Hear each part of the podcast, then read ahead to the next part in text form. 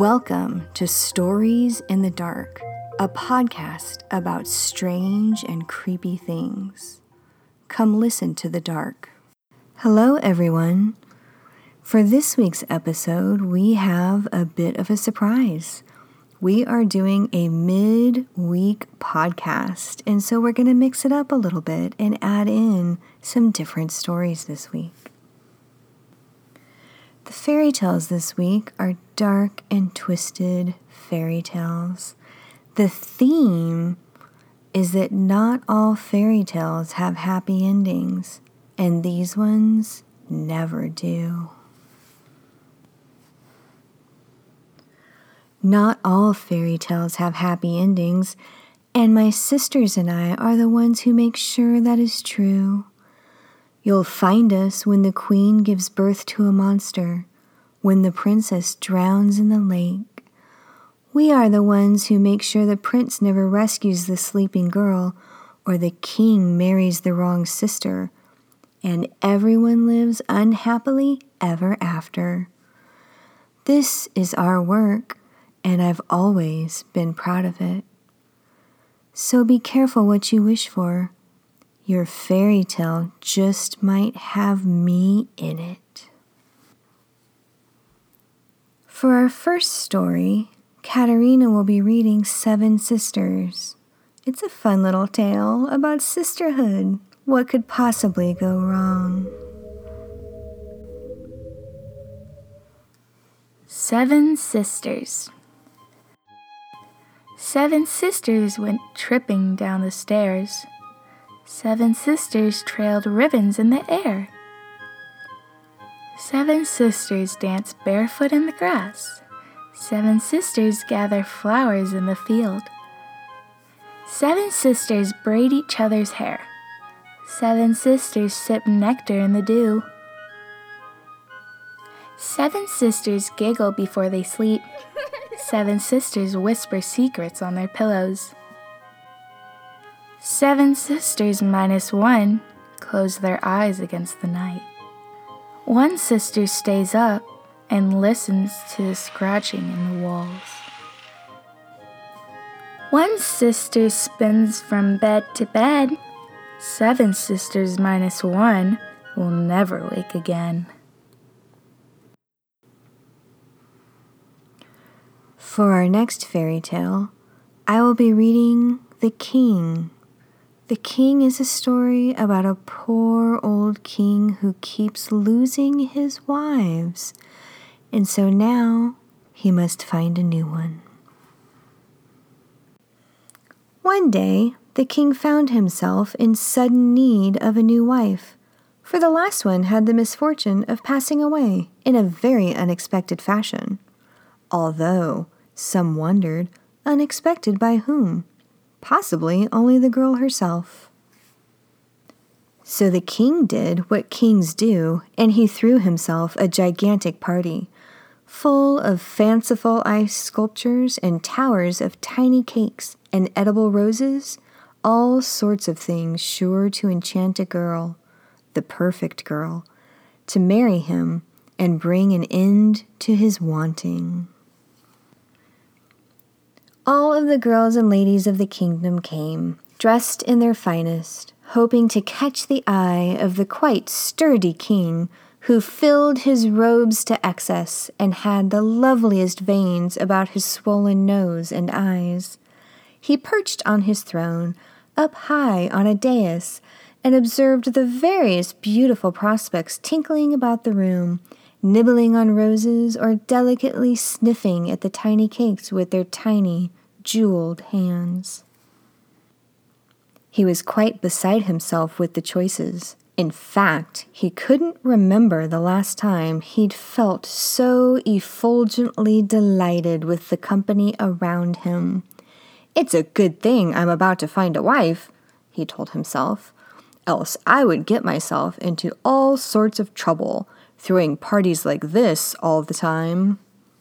For be certain, his eyes did twinkle at the most inappropriately young girls, and he couldn't seem to keep his hands from wandering near the servants when they passed. Surely, he thought rather wrongly, A new wife will keep me in line.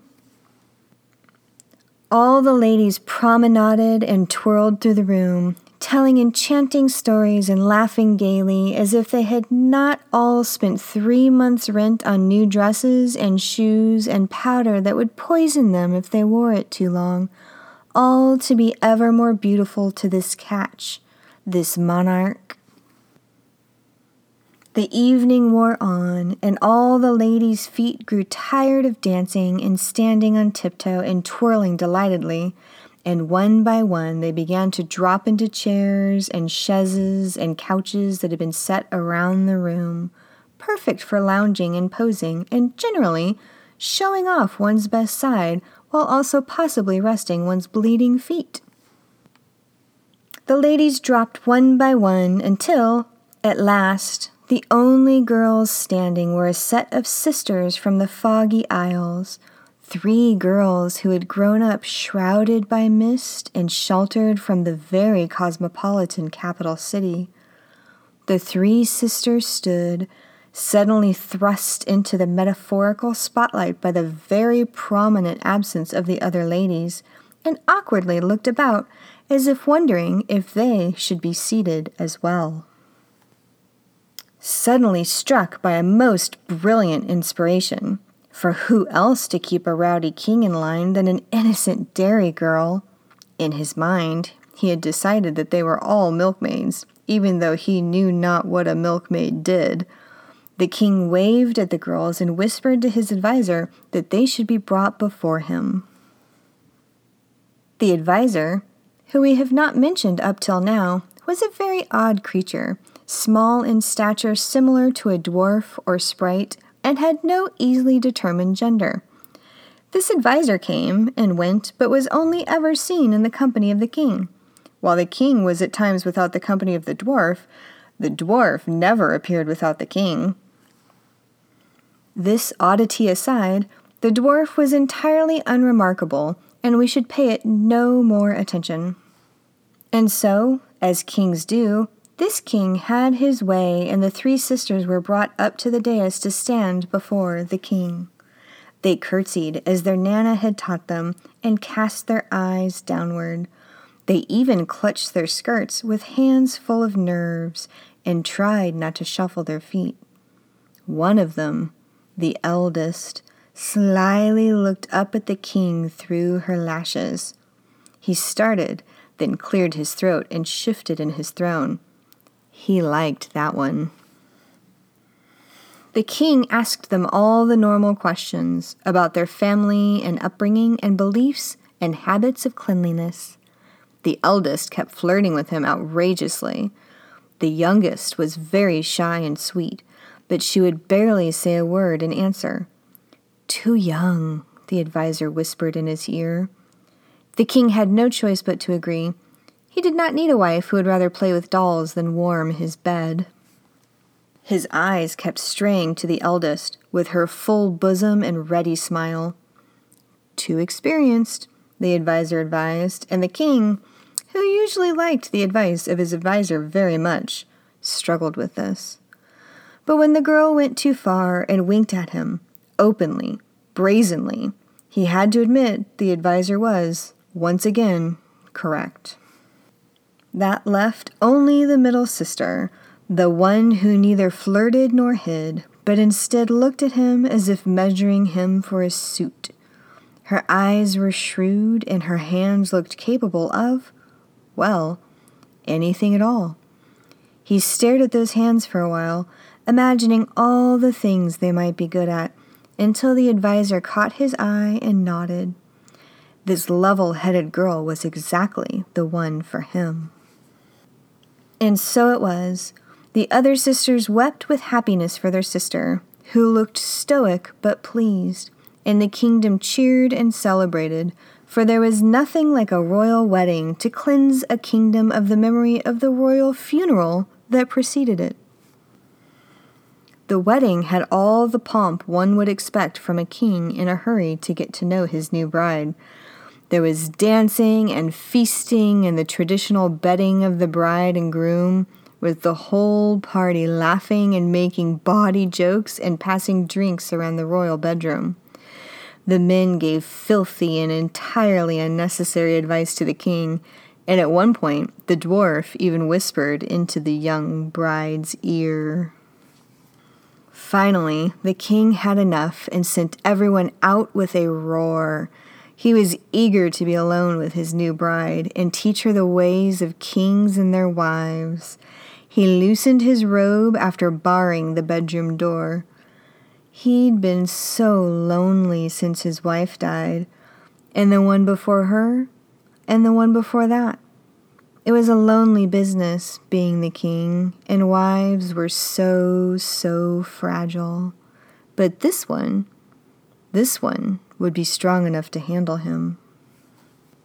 His new bride sat perched on the edge of the bed, watching him walk the length of the bedroom towards her, the fire casting dancing shadows on her face. No one had heard her voice all night, but that was just fine. The king and his men talked so much that no one noticed. The king watched her for a moment, then walked over to the chest at the foot of the bed. I have a present for you, my sweet.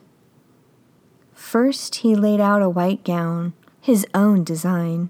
When she put it on, it was very short, leaving her legs and more bare. It was open in the back and had laces that tied just under her bosoms. She flushed to be wearing such a costume, especially for her new husband, the king. Then he took out soft cuffs, which he gently fastened around her wrists and ankles. She watched him with her wide, wide eyes as he hooked the cuffs on her wrists to the bedposts. He whispered soothing words to her as he did these things, but in truth, his mind was elsewhere. His gaze turned inward, looking at something only he could see. When he got out the paddles and the knives, she must have made a noise, for who wouldn't, seeing such ghastly things on their wedding night? But in truth, he did not hear her if she did. He eyed the slim but strong length of her body, saw the lack of fear in her eyes, and said again to himself, Oh, yes, if this one survives the wedding night, such a wife she will be. And he did have such hopes, for he was so very tired of finding new wives. And so, in that locked bedroom, he began to live out his happily ever after with his new wife and if there were shrieks in the night, everyone in the palace knew it was just the king and his bride sharing their first night together. In the morning, the palace woke to find the royal bedroom unbarred, the door slightly open. The first few streaks of blood caused no alarm, for this was the bedroom of the king. But when the royal valet and the maid approached the bed, their own screams rang out through the palace. For the king lay alone in the torn and bloody sheets, gouged and shredded and lumpy in his ignoble death, and his new bride nowhere to be found. Earlier that morning, in the time before the dawn, a young milkmaid made her way back to her sisters, back to the foggy isles, licking the blood from her fingers. She stopped only to leave a tribute to the fair folk in the woods on her way home, for she had been given a very large favor by the creature in the palace, the creature known as the adviser to the king and milkmaids know to always give the fair folk their due.